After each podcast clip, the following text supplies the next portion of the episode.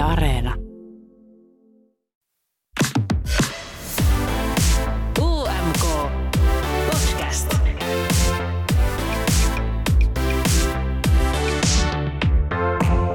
Euroviisut kertoo säännöissään asti, että politiikka on kilpailusta täysin nollassa ja kaikki poliittinen propaganda on kielletty. Mutta jos kuitenkin asiaa miettii hiukan pidemmälle, niin viisuissahan maat huoltaa keskinäisiä suhteita muun muassa äänestämällä, ja ei varmaan ole myöskään rauhalle pahitteeksi, että tollanen kansallinen kilpailu järjestetään joka vuosi pitää yllä tällaista yhtenäisyyttä. Nyt politiikka viisujen ympärillä on kärjistynyt entisestään, kun sodan uhka Euroopassa nousee Venäjä ja Ukrainan tilanteen myötä, jotka on itse asiassa vielä semifinaalissa samassa karsinnassa. Mitä tämä voi tarkoittaa viisuille ja miksi erityisesti Venäjällä on alati selkkauksia viisujen kanssa? Mä oon Henkka Remes ja tää on UMK Podcast. Semifinaalit on tosiaan jaettu. Suomi on Tokansemin ensimmäisellä puoliskolla, mikä on ihan hyvä sijoitus, kunhan me ei ole siellä ihan alkupäässä. Et silleen Tokansemin puoliväli olisi aika kova. Ekassa semissä on kuitenkin Venäjä ja Ukraina samaan aikaan ja ainakin herättää vähän mus huolta ja pistää pohdituttaa, että voiko tämä vaikuttaa jotenkin viisuihin? Koska Venäjä ja Ukrainan välit on ollut kireet jo vuosia, mutta että me ymmärrettäisiin tätä nykytilannetta vähän paremmin, niin otetaan sellainen pikkunen throwback vuoteen 2014, koska silloin keväällä Ukrainan silloinen presidentti Viktor Janukovic erotettiin ja sitä ennen oli tällaisia kuukausia kestäneitä mielenosoituksia ja väkivaltaisuuksia. Ja nämä johtu siitä, että presidentti olisi halunnut lähentää suhdetta Venäjän kanssa ja puolestaan hylätä tällaisen vapaakauppasopimuksen EUn kanssa. Vastavetona tälle Ukrainan vallankumoukselle Venäjä sitten vallotti Krimin niemimaan ja samana keväänä tämä laajeni myös Itä-Ukrainaan ja johti Itä-Ukrainan sotaan. Tilanne on ollut kaikki nämä vuodet käynnissä ja tässä viime aikoina tilanne on vaan pahentunut, koska Ukrainassa varsinkin tällä hetkellä leijuu koko ajan se uhka, että syttyy suursota ja jo vuonna 14 tämä tilanne näkyy viisuissa. Sinä vuonna Conchita Wurst voitti viisut.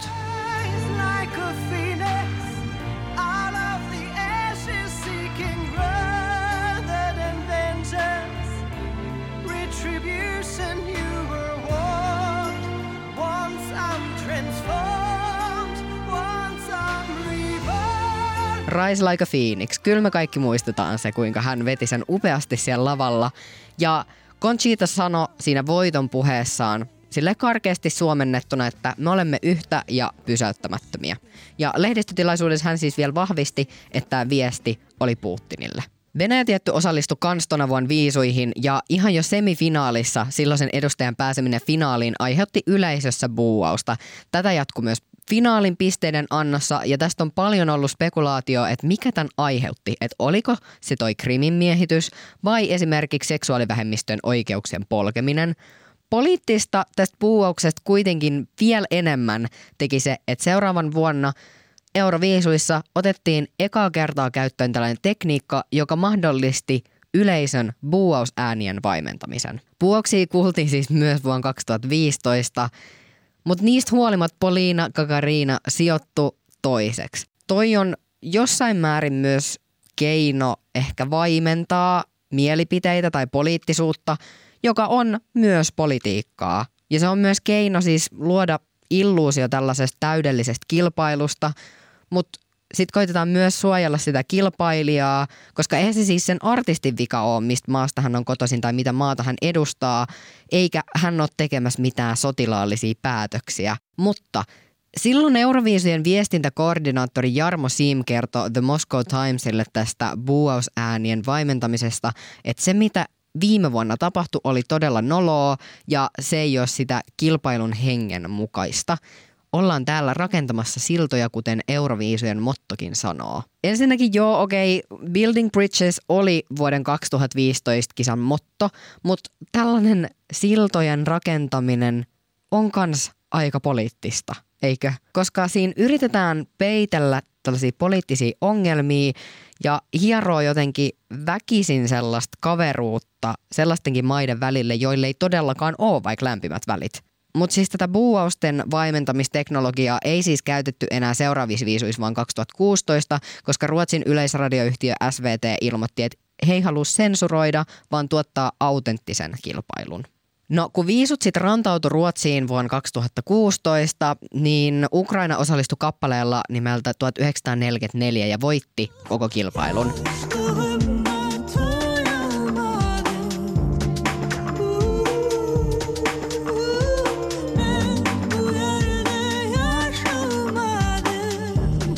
Krimillä on siis jo ennen vuotta 2014 ollut tulenarkaa ja tämä vuoden 2016 viisujen voittokappale kertoo tuosta vuodesta 1944, jolloin noin neljännes miljoona tataaria pakotettiin kodeistaan Krimiltä. Ja tämän artistin Jamalan sukulaisia oli myös tämän uhreina ja Jamala on itse siis Krimin tataari. Tota kappaletta kritisoitiin sen Euroviisujen perinteisestä linjasta poikkeavan poliittisen viestin takia, varsinkin Venäjällä, mutta sitä ei kuitenkaan hylätty, koska Epu ei nähnyt tätä mitenkään poliittisena biisinä. No kahten seuraavan vuotenakin tämä poliittinen jännite Venäjän ja Ukrainan välillä näkyy ja ehkä vielä jopa niinku vahvemmin kuin aikaisemmin, koska silloin 2017 viisut järjestettiin sitten Ukrainassa ja Venäjän edustaja Julia Samoilova oli rikkonut Ukrainan lakia sillä, että hän oli matkustanut Krimille Venäjän kautta. Tämän takia hän ei siis saanut matkustaa Ukrainaan ja Venäjälle ehdotettiin kahta eri vaihtoehtoa osallistua kilpailuun. Joko toi osallistuminen olisi tehty etänä ja se olisi varmaan ollut aika samantapainen, mitä Australialla oli viime vuonna. Näin mä jotenkin ehkä näkisin tämän asian. Tai sitten he olisi voinut valita uuden artistin, joka sitten matkustaa laillisesti Ukrainaan, mutta Venäjä hylkäsi nämä molemmat ehdotukset ja vetäytyi kisoista. Venäjän ykköskanava per Kanal ilmoitti myös, että hei, lähetä viisui telkkarista, mutta Julia kuitenkin esiintyi viisujen aikaan Krimillä. Silloin myös viisujen ohjausryhmän johtaja sanoi, että he tuomitsevat vakavasti Ukrainan päätöksen asettaa tämä Julia matkustuskieltoon, koska he uskoo, että se heikentää viisujen rehellisyyttä, epäpoliittista luonnetta ja sen jotenkin tehtävää tuoda kaikki kansat yhteen tällaiseen ystävälliseen kilpailuun. Ja mulla herää tästä kysymys, että kumman sana tässä sit painaa enemmän, koska mailla on aina oma politiikkansa, sitä ei voi kieltää, pitäisikö lain rikkominen sit unohtaa laulukilpailun aikana niin kuin täysin? En tiedä. Mutta Julia Samoilova edusti siis Venäjää kuitenkin seuraavan vuonna ja oli semifinaalinsa 15, eli ei sitten päässyt finaaliin. Vuonna 2019 puolesta Ukraina vetäytyi kisoista, koska silloinen edustaja Maruv oli vetänyt useampia keikkoja Venäjällä eikä suostunut kirjoittaa sellaista sopimusta, jossa hän olisi luvannut lopettaa Venäjällä esiintymisen. Tuon biisin oikeudet kuulu myös Warner Music Russialle, joka herätti myös jonkun verran kommentointia.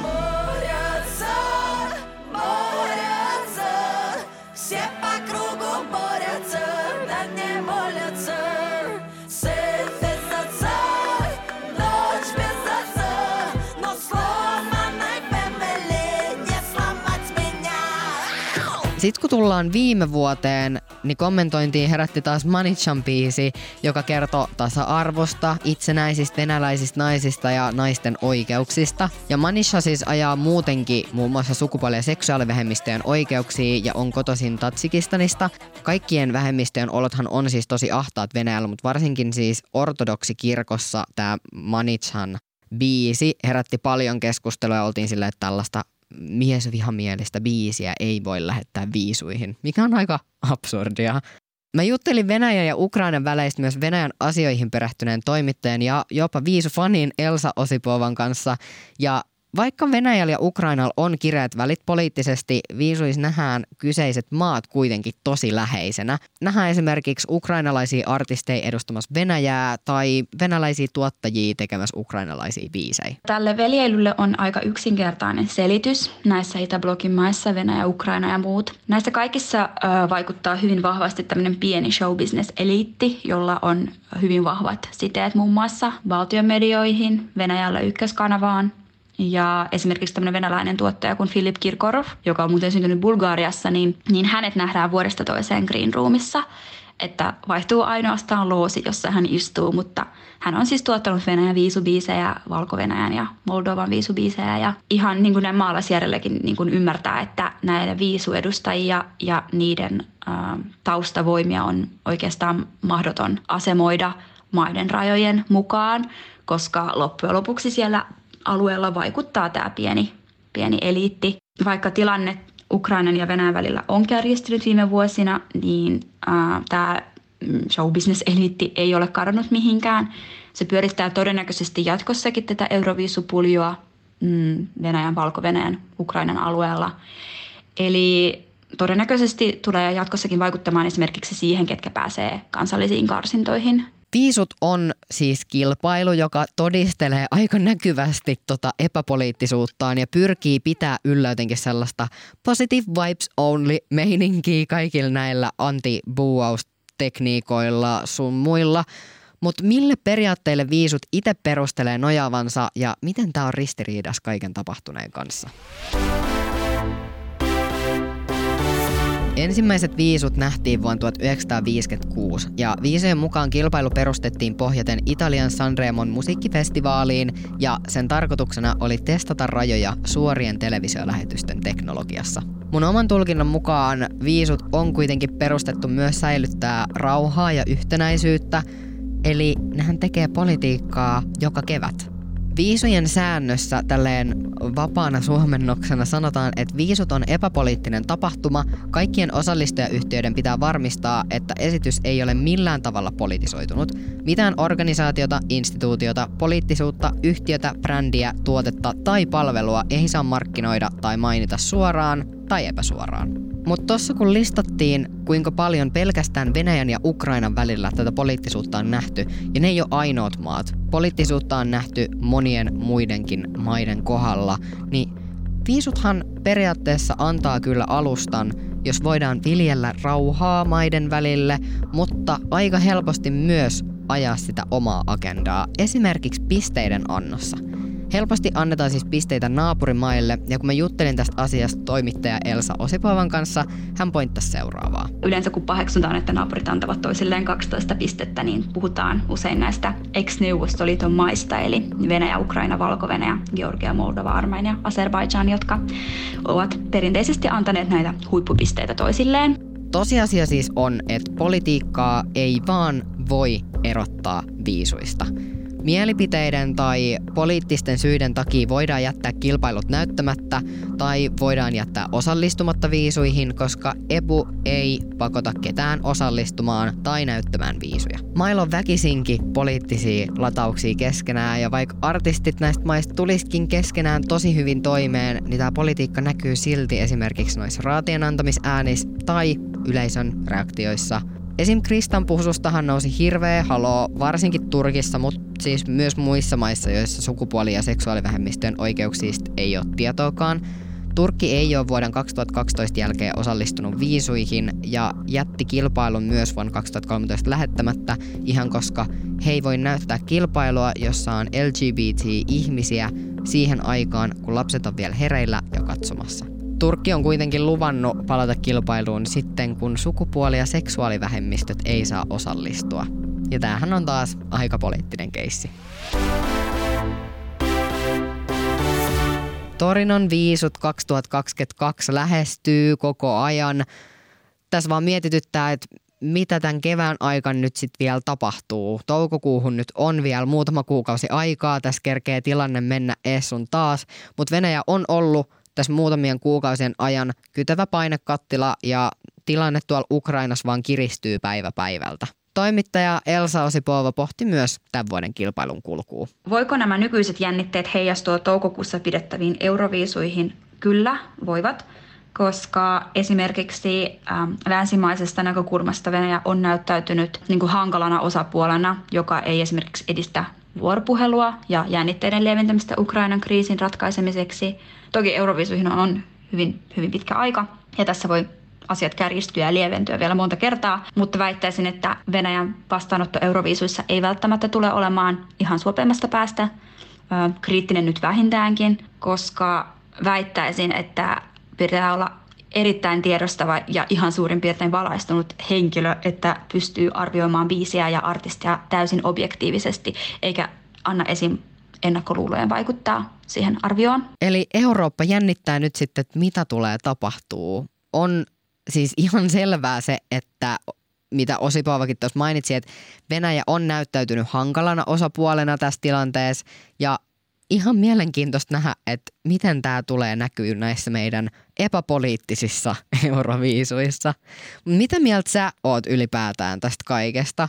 Heitä mulle viestii ig että Henkkaremes tai tuu juttelemaan muuten vaan viisuista, koska mä puhun niistä aika paljon mun somessa tämän kevään aikana. Ja myös Yleäksen ja UMK-someissa käsitellään viisuaiheet pitkin kevättä, eli ota haltuun at Yleäks sekä at Uuden musiikin kilpailu. Me palataan taas ensi viikolla uuden jakson merkeissä. Se pätkähtää tuttuun tapaan kello kasilta tiistaina areenaan. Ota ihmeessä myös silloin UMK-podcastin uusi jakso haltuun.